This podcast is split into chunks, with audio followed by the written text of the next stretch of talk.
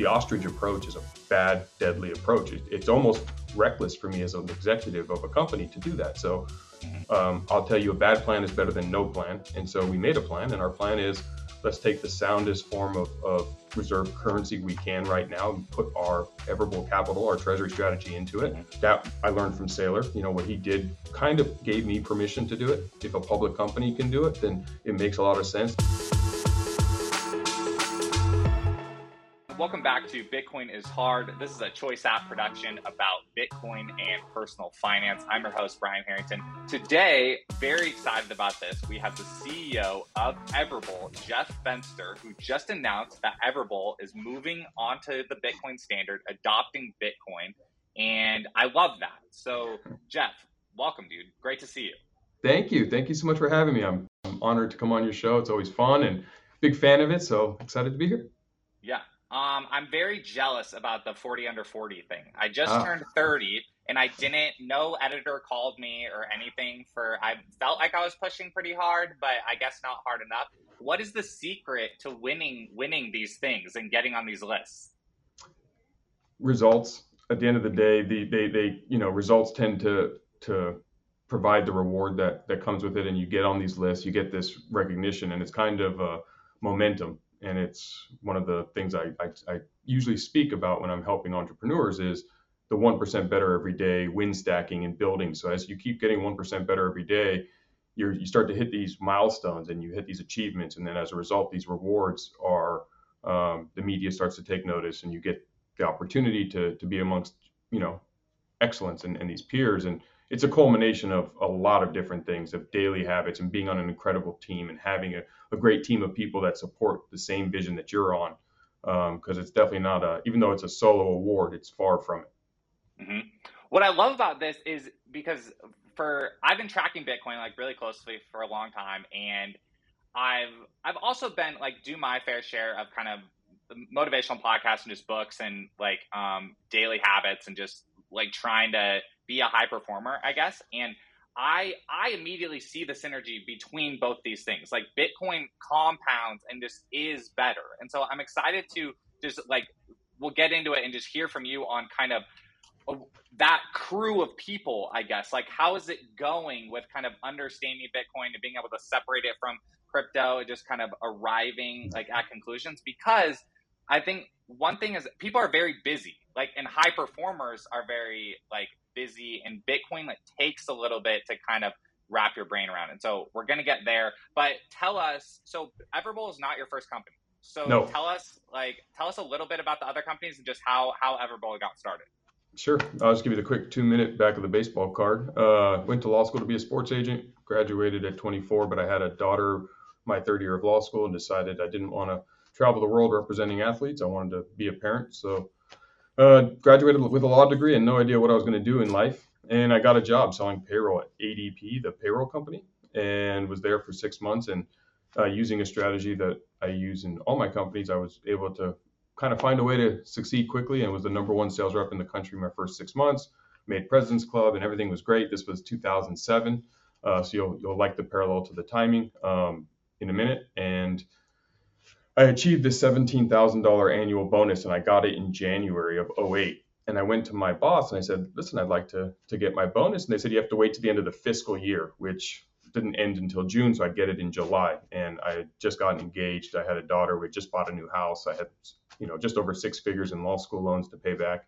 And I needed the money. I was, you know, I was 24 years old. And um, they basically said, no, you have to wait. And so I went home that night and I just felt like a like kind of a prisoner. Like if you envision like seeing your future life, and there I was, 30 years from now, is it time for my bonus yet? Kind of a, a mindset instead of a, an opportunity to let my results dictate my my rewards. And um, I asked my fiance if she was okay if uh, I quit and move in with my parents and sell the house and start my own. And I had no idea about starting a company. And she said, yeah, she was she was willing to do that. So I went in the next day, threatened to quit if they didn't give it to me, and they didn't, and I quit and started my first company out of my mom's kitchen with a, one of my one of my best friends. Uh, it's called iChecks, and it was a payroll and HR company, and grew it. Uh, of course, my timing was awesome because it was about February, March of 08, and we all know about the 08 financial crisis, so it was a perfect time for someone with not a lot of means or resources to start a company at the beginning of the Great Recession. But timing aside, um, it worked out really well. We grew it, scaled it, and we ended up exiting it in 2011. And I had a recruiting agency that I started alongside that to vertically integrate for my clients. Got rid of that in 2012. Then I wanted to, my youngest daughter was born in 2011. And so I wanted to work from a computer. I figured computers weren't going anywhere and the future of the was kind of showing us where the world was going. So I wanted to start a digital marketing agency and work from, have the flexibility to work from home and kind of do a little bit more remote because I was traveling so much with my first two companies. And and so I started a digital marketing agency, and I ended up partnering with a guy named Neil Patel. Uh, a lot of people know who he is, and um, you know we hit it off, and we worked together for about four, just over four years, representing some of the biggest websites on the internet. And then in 2015, sold off those clients and was driving my wife and kids crazy. And my wife said, "Go do something you're truly passionate about." And health and wellness is one of my biggest passions outside of entrepreneurship. So I started Everbowl with the idea that I could make healthy food and, and make access to healthy food more affordable, filling, delicious, and accessible for you know people all over the country, and make it to where we don't have excuses. Because part of the success formula that I try to use in my own life and business is is keeping it very simple and and getting one percent better every day. And so everyone wants to eat healthy, but the struggle to do that is a whole host of excuses we make, and it could be we don't think healthy eating is affordable. It's too expensive, so I'm going to go eat something that's cheaper, or it doesn't taste good or it doesn't fill me up and leave me satisfied, or I just can't get it. It's not accessible. I have 30 minutes at a lunch break and I need I need access to this food. So um, those are the four excuses or problems I try to solve on a daily basis with Everbowl, and I use the totality of my business experience to try to bring to the you know the restaurant space. And so um, alongside that, we started our own construction and fabrication company called We Build. So we actually build every single Everbowl for all of our stores. Wow. Uh, we have, you know, we have 53 stores open in 14 states and another 190 sold that will be opening in the next four years. And uh, so our construction company called We Build, We Build Stuff, uh, builds it. So we vertically integrated that. And then I have a, a company called Unevolved Products, which is a imports. We import, you know, the superfoods from around the world. We also manufacture our own flavors, and we have clothing and merchandise, and, and we vertically integrated that as well. So we can are trying our best to control as much of our own supply chain and ensure it's the quality standards we want. And um, you know, in business and in life, and this is a long-winded way to of telling you my backstory, but I want to kind of tip off to your mm-hmm. question, um, which is why do a lot of high achievers have the aha moment with Bitcoin? And I think it's I'm getting there in the sense of, you know, by doing these things and, and controlling more, you're building a moat around your business. Mm-hmm. And the number one rule of a business owner is to stay in business today, and that's what a lot of people forget the number two rule is to stay in business tomorrow. And you keep doing that until you get to the point where you're not worried about staying in business and you can worry about other problems, right? So it depends where you are on your life cycle. But the way you stay in business is options and always having options. And, and too many times companies get stuck without options. So I think people who have found success in personal or professional lives, whether it's as an owner of a business or an employee of a business or, or, or just a student and, and developing their career, it's people who are constantly learning because they're always worried about that iceberg. They're always worried about what could come and disrupt what I have here and, and break this. And so mm-hmm. high achievers are constantly learning. And when you're constantly learning, you're going to stumble onto Bitcoin. And as long as you are a constant learner and you continue to learn on Bitcoin, you're going to make the same natural connection, I think, that we're seeing in the totality of humans that are spending the time to learn about it, which is this right. just makes too much sense. Right. You know, I, I, I didn't have a dog in the fight when I started. I didn't want it to work. I didn't want it not to mm-hmm. work. I didn't care. I was agnostic. I was like, well, this right. is something I'm going to learn about it. It was like the internet, you know, the companies in 97 that said, ah, you know what, the internet's a fad. I'm not doing it.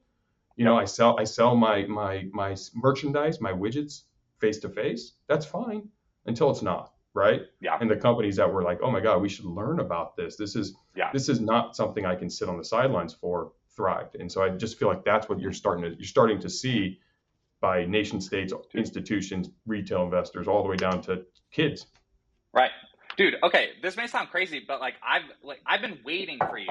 Like we've been running Bitcoin meetups. We've been running Bitcoin meetups in Southern California for about three years now. We started in 2019. Other people did it before that, but just the kind of the Southern California crew as it is right now across LA County, Orange County, San Diego County, Riverside County, like we've been just kind of all getting to know each other since 2019. And so in there's one taco stand, Tacos La Estrella in Rialto, walked into our meetup and said, hey, my like my good friend Eman walked in and was like, hey, my uncle wants to take Bitcoin out of his shop, and so we taught ourselves BTCPay Server, got a phone, and ran BTCPay Server at Tacos La Estrella in Rialto.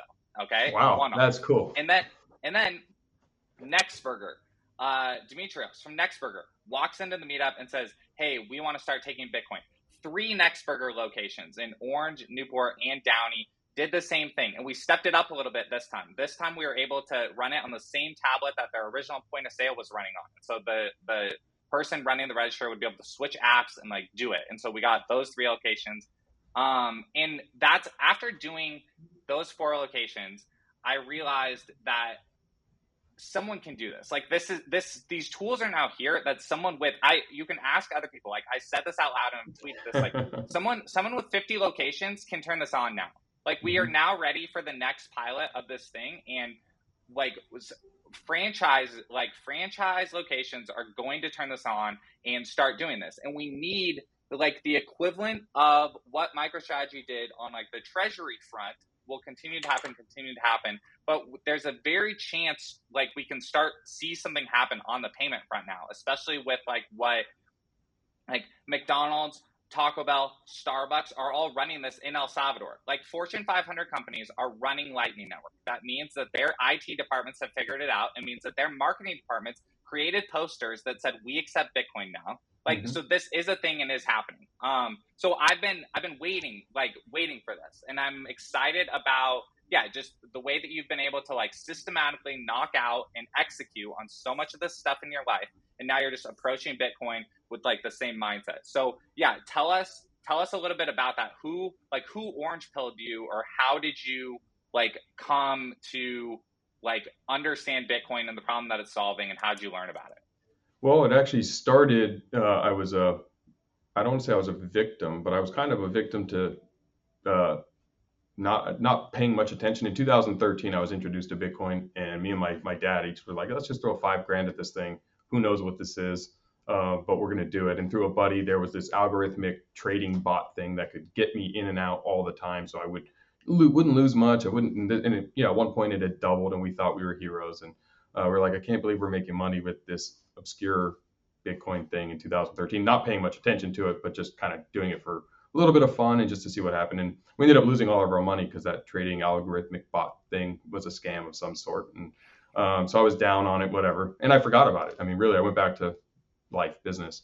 And then in 2017, um, I got reintroduced through Coinbase. Actually, you know, one of one of the people that was working with me was like, "Hey, do you own any of the, any crypto?" And I was like, "Ah, I used to." And I gave him my little sad sob story, and he's like, "Dude, it's come so much further. You've got to re- restart looking at this." So in 2017, I started to to look again for the first time, but um, not with the Bitcoin eyes, just with the what is this space eyes. And I bought some Bitcoin, I bought some Ethereum, and then I got sucked into all of the coolest altcoins that were changing the world back then in 2017. And I spent a bunch of money on, you know, IOTA and and Tron and all these things that I didn't really even care to understand the technology. I was kind of looking at it like, hey, this is like the dot com boom with all these cryptos. We're seeing the, the they're accessible and you can. I mean, they were a little bit harder. They weren't on Coinbase, but you had to, you know, I was with people who were smart enough to kind of take me through some of that process in 18 and watch them all, you know, have visions of them going 100x and then they all died and crashed. And um, I lost a lot of money on the little ones and sold some of my other ones as as a, and that was before I cared about the what it did or to what problems it was solving. This was simply and solely just Jeff throwing some play money around investing, not taking it seriously. And then um, I held on to a little bit of my Bitcoin and Ethereum from 2017. And then in 2019, um, I started to kind of start hearing a lot more about things that were starting to happen. Uh, you hadn't really heard it too much on institutions, but some of my friends that were crypto trading, if that's what they called themselves, um, were, were, speaking a lot more about it. You could hear the increase in the chatter and the tea leaves that this was just gaining a little bit of a groundswell. And then um, COVID obviously occurred. And when COVID occurred, March of 2020, there was a moment where I looked at pers- my personal finances across all my investment and my investment thesis as just a human being. And I came to the conclusion quickly that I needed to own more assets, and um, I started to look at what were those assets. And obviously, the stock market got crushed, and my positions got crushed. But it was a great time to buy. So, you know, I backed my personal truck up a little bit in in um, April and May of 2020, and realized it was a good time to start picking up some securities, and started to pay attention more to, to Bitcoin, and I didn't buy any more until June of 2020 uh, was when I bought started buying again personally, um, and just started following more of the media. You know, I started following you know Bitcoin on on I don't I didn't use Twitter very much, but I started to read the Bitcoin news as far as what was coming on in Google. And you know you know Anthony Pompliano, uh, you know he's a he's a friend. And I saw him on CNBC once a week, and I started to, you know, listen more to him, and, and then Michael Saylor started to to mm-hmm. start coming on, and um, Raoul Pal from just from his macro theory, theory and thesis, and all of a sudden these guys that I started having access to, I started listening to, and they started to say the right words, which was I had that moment where I stopped thinking about it as forget investment personally. Like I started to realize like, wait, wait, I, I need to learn this. I need to use the same stuff I did when I wanted to learn about the stocks that I potentially invest in or real estate or a business you're starting or anything that interests you is like, let me, let me take this somewhat seriously. And so, um, and I just, I don't know if it's their Raoul Pal's accent, but I listened to like a two hour speech he had and, and he was just talking about where the world's going from a high level macro. And, and I just had a light bulb switch. I'm like, I need to, I need to dive in and so I did. And so I've been a huge consumer of all things, and I and I say both Bitcoin and crypto since then, uh, because I don't.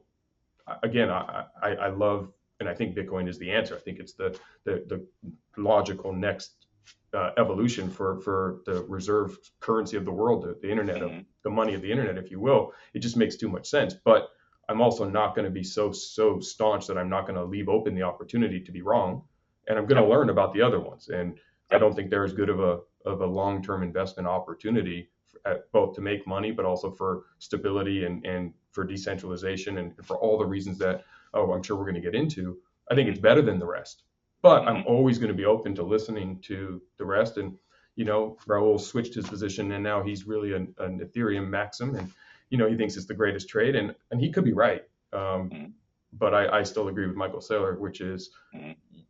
you to understand we're, we're, this is the rails of the internet this is the internet with the internet right so if the internet grew as fast as it did it did so because we didn't have the internet of to use to grow it yep. right so the internet's the digitization of information and what that enabled us to learn and move information so quickly and now we have the digitization of money or energy or you pick your analogy and we get the rails of the internet to accomplish it um, when you start seeing you know African tribes in, in, in remote areas with that have smartphones and now have access to this that's mm-hmm. insanity. So, mm-hmm. and then you see like Elon Musk and Starlink, and, and pretty soon with you know 5G and where we're going, you won't be you won't be anywhere where you're not connected or have access to be connected. So, to transact independently and to be able to live our lives instead of just thinking ourselves as, oh, I'm an American who lives in California, who lives in Southern mm-hmm. California, and so. Mm-hmm. I can only do what I can do here. Mm-hmm. No, it's a the world's small. It's a global world, and, and so we need to be able to connect each other. And so yeah. that's kind of what got me there. Dude, that's amazing. I think that's super, super fair. And I think that's well articulated. And again, what's amazing about that is just understanding that there's two buckets and explaining that the way that you just did is is so far ahead of what I guess would like some people haven't gotten there yet. Like some people haven't gotten there yet and are still kind of back where you were of just kind of like spraying and praying with the like fun money which yeah. is fine and it's completely fine but it's amazing to hear like you articulate it just up to that speed like that something that was amazing about your quote in the yahoo finance article and that you tweeted out afterwards um, jeff when you said like your reason for doing this was like excessive debasement of the us dollar mm-hmm. that was a very like that's not exactly a very like pc thing to say or like put in your like article but it was very direct what like why what motivates you to like be so direct or like what's your what's backing that? Well i mean it's it's a fact. It, it's again it's, it's, black and white. It's not my it's not something i want to be true. Um, it's not what i'm rooting for regardless of the fact that i own bitcoin and i would probably benefit financially if bitcoin gets more adoption. So it's self-serving for me to promote it. But irrespective of that i still would prefer to see the sanctity of the current US dollar, if we could snap our fingers and undo all the mess that has occurred and all of the maybe wrong or either they were incorrect or they were you know done out of necessity, um, by our institutions that have built the world we currently live in, sure, the easiest answer is let's make money under the current system. Nothing has to change and we can all thrive, but it's broken. And mm-hmm. March of 2020, you know, the easiest answer was I looked at the value of, of real estate. And mm-hmm. March of 2020, real estate, your house was worth blank, whatever it was. Let's just say it was uh, a million dollars. We'll keep, we'll use an, ex, an easy example. Well, now it's worth $2 million. So I think I'm, I'm rich, right? right? Except what kind of house can I buy with $2 million? The same house I could have bought last year for a million dollars. So mm-hmm. I'm actually not richer. I'm in the same position, except whatever I have in money that didn't, wasn't purchased yet, I can't, unless that doubled too in my savings account, which it didn't, I can't buy the same house. So a year ago, me can't afford with my cash to buy the now me's same house. Yeah. I, I'm no longer in that economic bucket, right? Yep. And so payroll doesn't accumulate and appreciate like these other areas. So right. S&P you know appreciated 35%, real estate appreciated 35%, crypto as a whole appreciated 35%, right? Bitcoin appreciated 35% and made the number, you know, maybe it's not 35 mm-hmm. across the board, but the point is your bank account didn't. So mm-hmm. whatever you were able to buy a year ago, you can't buy the same amount. Amazon stock is worth more. So if I could buy one share a year ago, I could buy half a share today. I'm poor. I'm not mm-hmm. richer. And mm-hmm. although I might appear to have more of this fiat currency available to me if I do own some of these assets, you're still in the same boat. You can just yep. buy equal amounts of everything else. So, yep. so how do you get out of that? I mean, I, I, I work, you know, if I'm not working, I'm with my family. And if I'm working, I'm, I need to generate a, a return on, on that time investment. And right. what I'm making isn't justifying it on a day to day basis. So I need to take my money and put it to work yeah. and where you do that and how you do that, I think is so critical. And so as a company, you know, I'm sitting here at Everbowl and I have a job to do. I have a fiduciary responsibility to my shareholders to increase enterprise value every day, move this company forward, and make sure I'm thinking about the longevity. Again, can I stay in business today? Well, mm-hmm you know, we're not a public company, and, and so I don't have public company wallets, and I'm not the size of a MicroStrategy. You know, Michael Saylor had a problem of $500 million, and what was he going to do with it? Sounds like a great problem. I don't have that problem. I have a smaller problem, but a bigger one to me. Mm-hmm. I have a mm-hmm. smaller pool of, of capital at my disposal, and um, my runway is not going to be as long, and I don't have the public markets to raise capital on the blink of an eye. So, you know, raising money as a as a company. I've, I've raised a lot of money for many companies over the years, and, and, and Everbowl is also an investor backed uh, business, and we do have shareholders. And um, raising money when times are good is great, but imagine trying to raise money in March of 2020, mm-hmm. right when the world shut down and I had to temporarily lay off 400 people and close all my stores. And there was a moment in you know March 2020 where I looked around, I'm like, we're out of business. If things don't change the next day, we're we're, we're potentially out of mm-hmm. business. You know, that that's a real problem. And so you have to look at what are you doing as a company. And so again, constantly learning and seeing what's out there. You should most likely understand that the debasement that's happening isn't stopping. So the problem is not getting we, we don't have a solution yet. And I, I mean this strongly. You can't be an ostrich when you run companies, especially companies that are sub, you know, $500 million a year in revenue. I mean, yeah. Everbowl is, you know, we're growing and we're doing our thing, but we're not quite to the size of a thousand units yet, and we're not where we want to be. So the ostrich approach is a bad, deadly approach. It, it's almost reckless for me as an executive of a company to do that. So mm-hmm. um, I'll tell you, a bad plan is better than no plan. And so we made a plan, and our plan is let's take the soundest form of, of reserve currency we can right now and put our Everbowl capital, our treasury strategy into it. Mm-hmm. Um, that was I learned from Saylor, You know what he did mm-hmm. kind of gave me permission to do it. If a public mm-hmm. company can do it, then it makes a mm-hmm. lot of sense. And he, he made a huge gamble. And after listening to probably 50 hours of him speaking about it and, and all of his wonderful analogies and um, being a student of his and then doing my own research above and beyond that to see what other institutions are doing that, how have they done it. Tahini's in Canada was a, was another great resource for me. You know, props to them and what they did. They laid the groundwork and gave me permission as well. Uh, I, am a dual citizen anyway. I have family in Canada, so natural. I don't like what's going on right now uh, today, but natural, mm-hmm. uh, natural love for what they did up there. And again, That's so sweet. being a student and learning. You know, I don't, I don't care who comes up with the right answer. As I said at the beginning, the key is mm-hmm. let's just find the right answer. And and so for us, it just made sense. And so my quote may not have been PC, but I needed to explain the mm-hmm. why and I needed to do mm-hmm. it in a concise way. And, and again, two plus two is four. So go prove me wrong because if I'm wrong, I'll, I'll, I'll, pivot. right? Mm-hmm. I'll, I'll come mm-hmm. back if if you can show me that we're no longer debasing the U.S. dollar, we're no longer doing these these policy, we're not no longer making these policy mm-hmm. decisions at the top, regardless if it's out of necessity. The, the, the why is less important to me than the what. What yep. are they doing? And as long as they're doing this, I have to respond like a game of chess yep. because otherwise we're going to lose the game. Yep. No, amazing. I think I think that makes complete sense. Can we? I've I've been really excited to find a guest to do this with. Can can we sit in the like semi weeds of the business accounting for a second? And like, and I mean semi. Like, we don't have to go complete nerd out, but I've been just wanting to ask some questions about this. Like, sure. Jeff, for those of us that don't own businesses and we hear this like treasury strategy thing, what like when you own a business, is it do you just have a checking account and a savings account? Like, is it that simple or like not even getting to the Bitcoin part yet? How does it work to just oh, like do banking of a business? Well, it depends on the type of business, but if you have investors or shareholders, uh, public or private, you have an obligation that I'm the steward of their interest, right? So we'll just use a, a fake pie and say I own 50% and 50% is owned by shareholders. It doesn't matter if it's one or a 100, right? Just mm-hmm. imagine that. So individually, we all own the company. Then I might be the CEO, which I am. And so in this example, so the company of shareholders decided I should run the company. Mm-hmm. They're the owners, I run the company. Doesn't always have to be the same, right? I could step down and we could hire a CEO, but in this example, I'm both.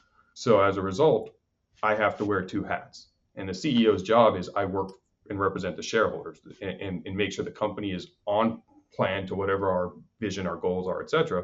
And we have this capital, right? We have whatever amount of money is in the bank. And either we're making we're making money or we're burning money on an annual basis, and shareholders invested the initial startup or part of the money um, for the business or invested at certain points. And so this this money that sits there, it isn't a checking account and a savings account, right? So you have your operating account, which is what you use to pay your bills and run your business. You have your savings or your whatever version of another account you use, which should either hold the carryover that should be accumulating. You know, your your uh oh your I don't want to swear on your uh, podcast, yep. but your um, your O blank fund, and all of these other things. And then if there's gains at the end of the year, the shareholders, it's technically their money, right? Mm-hmm. So we all get K1s and we have to either pay tax on the gain or take the loss if we lose money. But I'm representing their interest, their money. Now we need to retain capital for the future and make sure we have enough to operate the company. And so a treasury strategy for us at our size is really just deciding what is the best use of our company money as the shareholder group and the company to ensure that we have enough to run the business, we have enough for the uh-oh days, and then if there is enough left over, give it back to the shareholders, or does it make more sense for us to reinvest it through an acquisition, another line, another division, another product, because we can make more money for our shareholders than if we just give them their their cash. Yep. And the usual basis to evaluate that is what can people do with it, right? Mm-hmm. And I think so. You know, then, oh, go ahead. No, yeah. So then, okay. So then, the classic next question then. Uh, so if it is, if you would then choose to have the like reserve fund, then move into Bitcoin, does a company face the same like rules that an individual does? Of because so individual like Bitcoiners are are are we've been doing this. Like 100 percent of our savings is in Bitcoin because anything being saved for the long term or undetermined future like makes sense in Bitcoin. It no longer makes sense in like dollars. And and I want to have the conversation with you about whether the operating makes sense in like dollars or Bitcoin also because I think the operating bucket is very exciting also. But let's stick on savings. Does a business does a business have the same issue that if they swap their savings in Bitcoin and then like um reason for needing it comes around and they need to swap part of it back into the operating like is there the capital gains and the same kind of things for businesses absolutely yep yeah so we have, you know, it, think of it just like a, a, business is just like a person by way of yeah. the tax code. Um, right. So and so, but capital gains all. Yeah. Okay. And and so, but it's just known that like okay, if it needs to do that, whatever the the benefit of owning Bitcoin as your savings asset still overcomes any gains that you would pay. Like you're st- the company is still coming out ahead. That's the well, like math that you're. Yeah in a way, in a way, it's no different than putting your reserve capital in the stock market if you're a company mm-hmm. or in a building. Do companies and do that? Absolutely. Yeah. Absolutely. I mean, again, it doesn't make sense. So we'll just use an example. Say it costs the company a million dollars a year to run the business and we do our budget for the year and we're like, okay, we're going to need a million dollars in cash. Well, if we have $2 million in cash, what do we do with the other million? If we leave it in our checking account or savings account and make zero interest, next year we have a million dollars less whatever debasement there was to the dollar, right? So that's the problem. Where we put that is up to us. One answer is give it back to shareholders. Well, if we never need money again because the business is printing 2 million a year we're going to be in the same boat next year, we could, right? That's not a wrong solution. And we have done distributions as companies, and that's what those are. And public companies do the same thing. If there's excess cash above and beyond what they think they can can reasonably uh, make a good, healthier return on, then I owe it to the shareholders, being one of them, to return it. Even if I wasn't, I, I, I owe it to them. Um. So that is an option. But when you look at the reserve cash in Bitcoin, because we've already dealt with a black swan event of COVID and we live in very uncertain times, and there's a lot of just macro scares on the horizon from even if there is a fiat to Bitcoin world fight and the leaders do have what could, I mean, you no one can predict how this uh, right. uh, Tinder box is going to finish. Right. It could be smooth right. and it could be you, it could be orderly or it could be ugly. Right. But yeah. with all of the uncertainty. It, people like you make me believe that it's going to be orderly. Like we honestly do. Like it gives me very a lot of hope and optimism. Like this is a very exciting conversation. I'm like truly have been like waiting for this. Like it's fun to talk about because okay, so Everbowl, um, you franchises right? So 50 plus stores and they're okay. Are how then how then do their bank accounts work? Like do so then each of those operators open up their infrastructure and then they pay a fee to the overarching Everbowl, right? Yeah, so does, well, franchises come with a royalty. So most franchises that you see, and there's a lot of them, um, we we provide them the operational support, the recipes. It's a collective together agreement, but each each store pays a, a royalty, a small a small percentage of sales to the overarching bigger picture, the corporate Everbowl. So we grow as a big company. So if you own one store in Menifee, and I own a store in, in um, San Diego, and someone owns a store in Las Vegas, and someone else owns a store in, in Dallas, and et cetera, then as collectively, we're all sharing the same thing. The commercial helps us all, the, the promotion and the publicity helps everybody. And so our plan in the adoption and moving uh, at the corporate level and then passing that down is we're creating the on the on ramps for all of our franchisees to participate in the same manner. They're not going to be forced to do everything the same, but the beauty is, and we're working, you know, we've already been working with some great companies and exploring them all, you know, all of them from Swan to Strike to NYDIG to OpenNode um, and many more that I that that I, I'm not naming.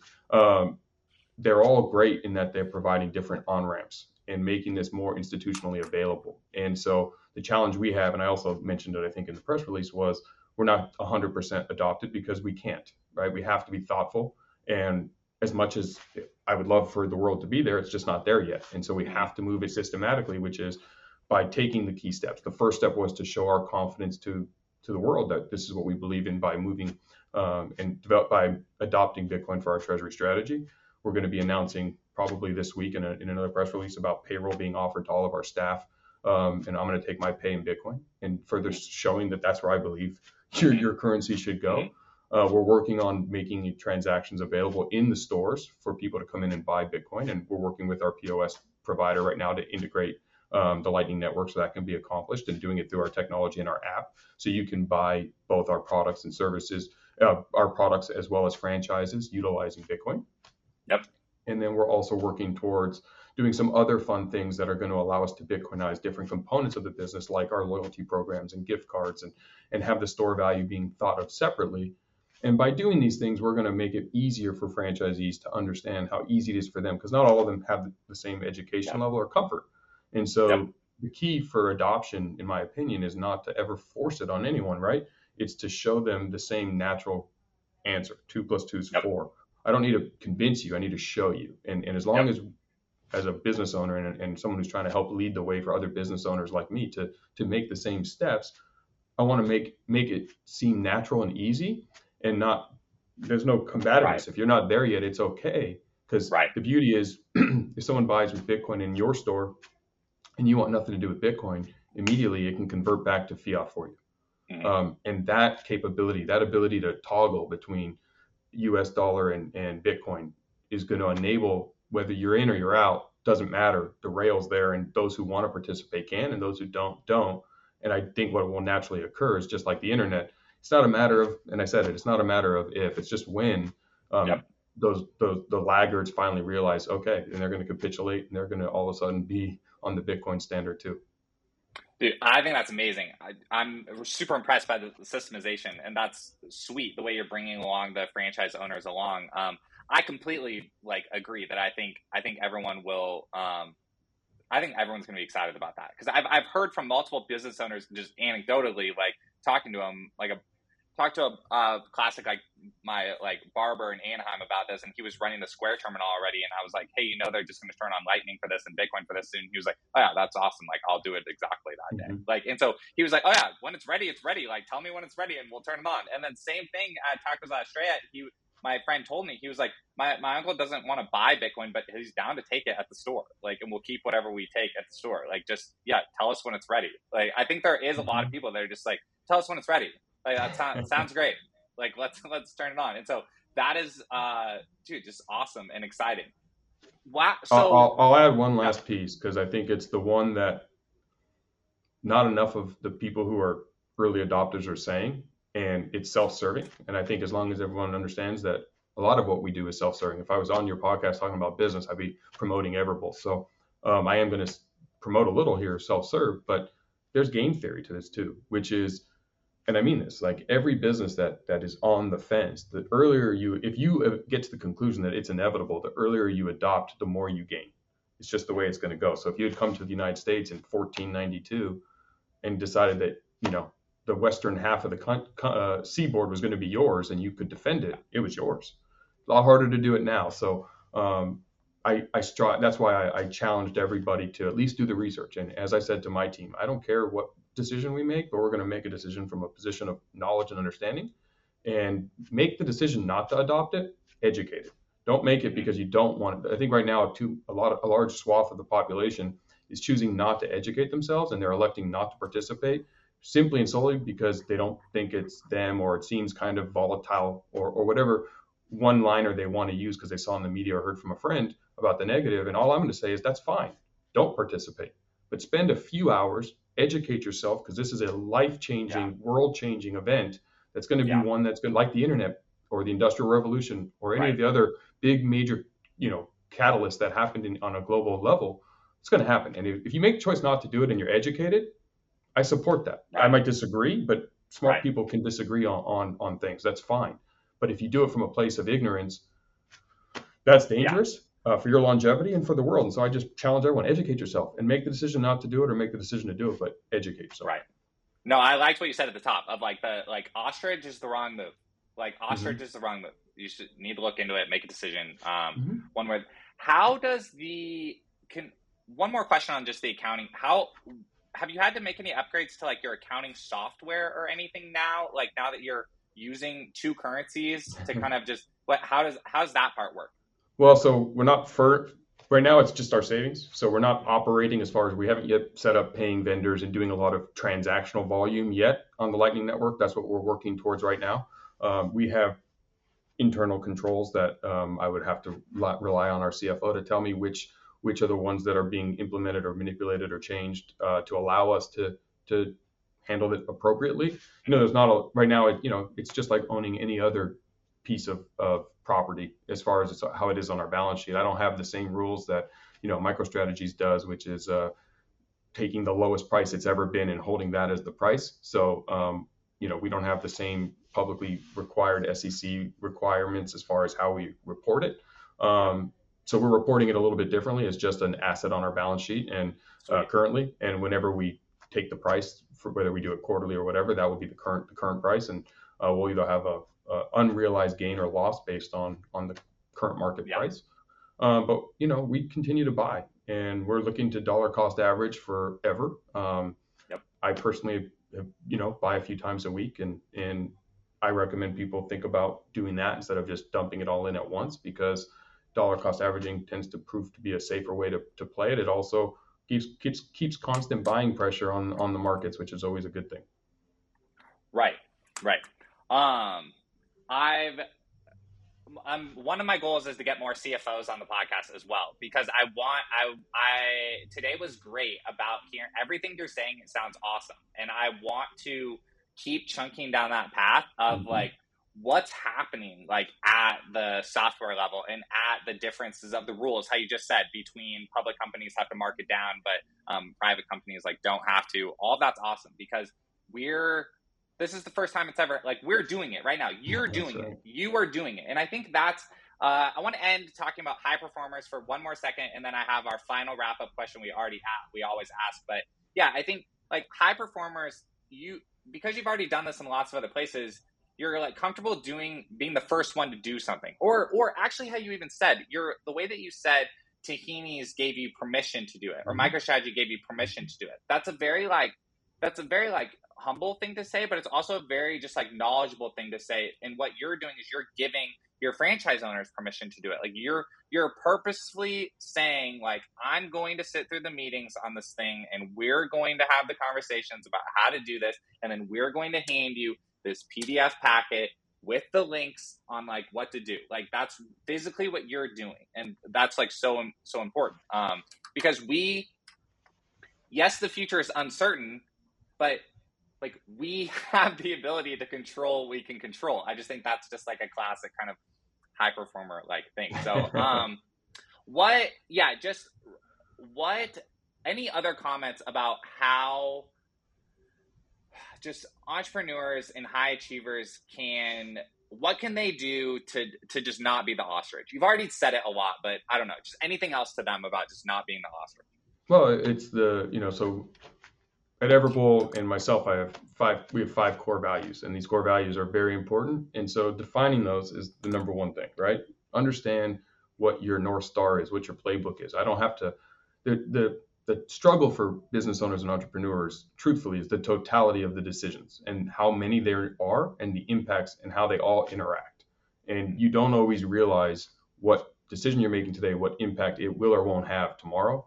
And it's not the big ones that kill you, because those you usually see the big icebergs are easily spottable and avoided. It's the small little ones that pepper you all day, all the time. Um, and so when you have your core values, hopefully you, you create them in a manner that is who you as a company and a culture are, and it allows you to tackle those and, and embrace the uncertainty of tomorrow with confidence and a clear and a clear set of direction. So for us, I'll just name them. You know, our first two are our two main rules at Everbowl and all my companies, and it's make friends and have fun.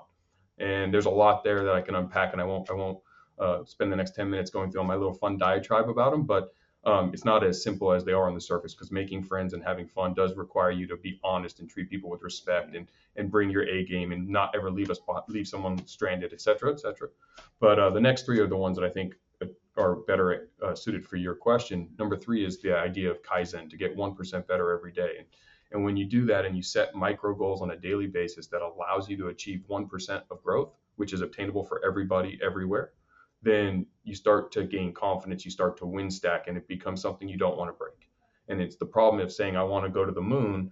Well, that's great. But at first, work backwards now. What kind of shoes do I wear when I mm. start working on that spaceship? And, and what kind of mm. outfit do I need to wear? And does it matter if what the room looks like and the atmospheric pressure? And you have to start all the way down there. So the idea of Kaizen, that 1% that high achievers, I think, do naturally, uh, they're always looking to improve and they never just say, hey, I made it, you know? No, you didn't. If you made it, keep going because someone's mm-hmm. trying to get there and you need to keep moving forward. Um, and then the, the next one is be change ready. And that's really served us very well during the COVID crisis. But uh, the idea of not being a dinosaur, not, not being so stuck in your ways that you won't change. And if you're a change ready organization, you, you look at technologies that pop up like Bitcoin um, or like other different things. And instead of saying, oh, I don't have time to learn this, I don't care, it's not my interest, no, it's as a company, I need to be change ready. I need to be ready to pivot any moment. You know, if I sell acai bowls and superfood bowls, but if tomorrow some crazy thing came out that said all fruit uh, is no longer good for you and don't ever eat a piece of fruit again, it causes all these diseases, we would be selling something else. I'm not just going to say, oh, sorry, shareholders, we're out of business. Like I don't get that. That's not a that's not on the list. So as a company, whether you're an employee all the way down, never go to your boss with a problem. Go to your boss with solutions. And the way you do that is you be change ready. You look at the problems that are coming. You you evaluate the market always. You always have an ear open and an eye open for what's out there. And when you see something, you at least give it the attention it needs. And and then if you decide not to change, great, but you're change ready. I can tell you, we knew about Bitcoin as a company, and I wanted to do this six, seven months earlier than we did, but I didn't feel comfortable yet based on what I saw as a company. Uh, at a corporate level, for us to implement it and do it systematically, I wanted to have some conversations with smarter people, and I wanted to to get a little deeper in. But at least we were change ready if we had to six months earlier. Um, mm-hmm. It took us still six months to pull the trigger. And then the last one is remarkability. That if you're going to do something, be remarkable at it because um, you won't get anywhere being average. And so I think that if you attribute getting 1% better, uh, being change ready, and remarkability together, I think once again, Bitcoin's going to kind of hit all three of those standards because it kind of does it itself. It's consistently getting better. You see the developers working on it, the the mm-hmm. the, the the layer two development on the Lightning Network, and what that brought to the to Bitcoin as a whole um, mm-hmm. was was amazing, and it enabled a, a, nation state like El Salvador to adopt mm-hmm. it and actually provide banking options for that huge population of unbanked, and what that does for remittances and, and lowering the expenses for them as a as a family and at the family level in his country.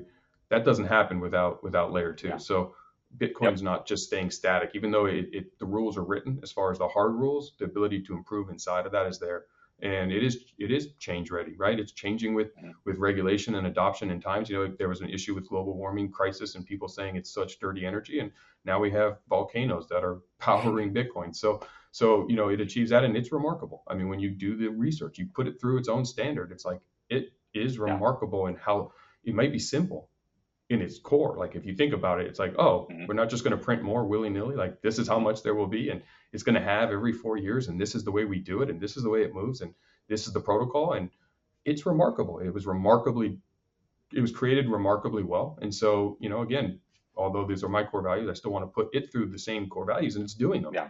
I'd be yeah. concerned if it wasn't. Yeah. I, I'd be less less less optimistic. Yeah, that's amazing, man. No, I love that. Um, all right, so the final question we try to ask every guest um, is what's a Bitcoin product or service that doesn't exist yet that you want and would use? Ooh, um, okay. What's a Bitcoin product or service that doesn't exist that I want or would use? I would say securities. I think that that the the the, the stock market, essentially tokenizing. Uh, I, I always wondered this actually why you there's no NFTs at all capable on the Bitcoin channel. Why there can't be some version like uh, uh, of an NFT product or service that can be utilized utilizing the Bitcoin as the underlying currency layer. Um, I'm not sure the answer. I'm not technical enough to answer. So maybe there's an easy answer, but that's one. Mm-hmm. And securities. I think that the stock market shouldn't be traded on paper anymore. It should immediately move over onto the crypto universe, if you mm-hmm. will, on a ledger format that is tradable 24 7 all around the globe. And we get rid of the middlemen and women. Whether or not that can be done on the Bitcoin network, again, I'm going to leave that to the audience or someone to hopefully mm-hmm. answer for me. Mm-hmm. But that would be it. Love it, dude. No, I love it. Uh, yes. So, uh, yeah, look up look up Liquid and look up RSK. So, Lightning, Liquid, RSK, um, state chains, all multiple side chains of uh, Bitcoin. I think um, I agree with you on that answer, and that's that's exciting. So, um, Jeff, find, like uh, tell us where they can find you and follow you, and where they can find if there's an Everbowl by them. Yes, so um, wherever you are in the country, we do have Everbowls popping up. Like I said, we're we are coast to coast. So um, at Everbowl Craft Superfood on Instagram or at Everbowl on Twitter, or go to everbowl.com. Um, I'm Jeff Fenster. I'm at Fenster Jeff on both uh, last name, first name. And you can always email me, jeff at everbowl.com. If you're interested uh, franchise, you can go to everbowl.com franchise. We're looking for more franchisees and some fun stuff. And, you know, please reach out because I'm, I'm a student, as I said, and I'm, I'm constantly learning. So if something I said stoked a thought and you want to share it, I would love to hear it. Love it, Jeff. Hey, thanks so much, man. Thank you. Thank you. Talk to you more soon. Hey, all, this is Brian. You can reach me on Twitter at Brian Harrington. Shoot me a DM with any feedback from today's episode. This has been a Choice App production. Bitcoin is becoming centric to personal finance, and we want to help you learn how to better engage with Bitcoin financial services. None of this is financial advice and is for education and entertainment only.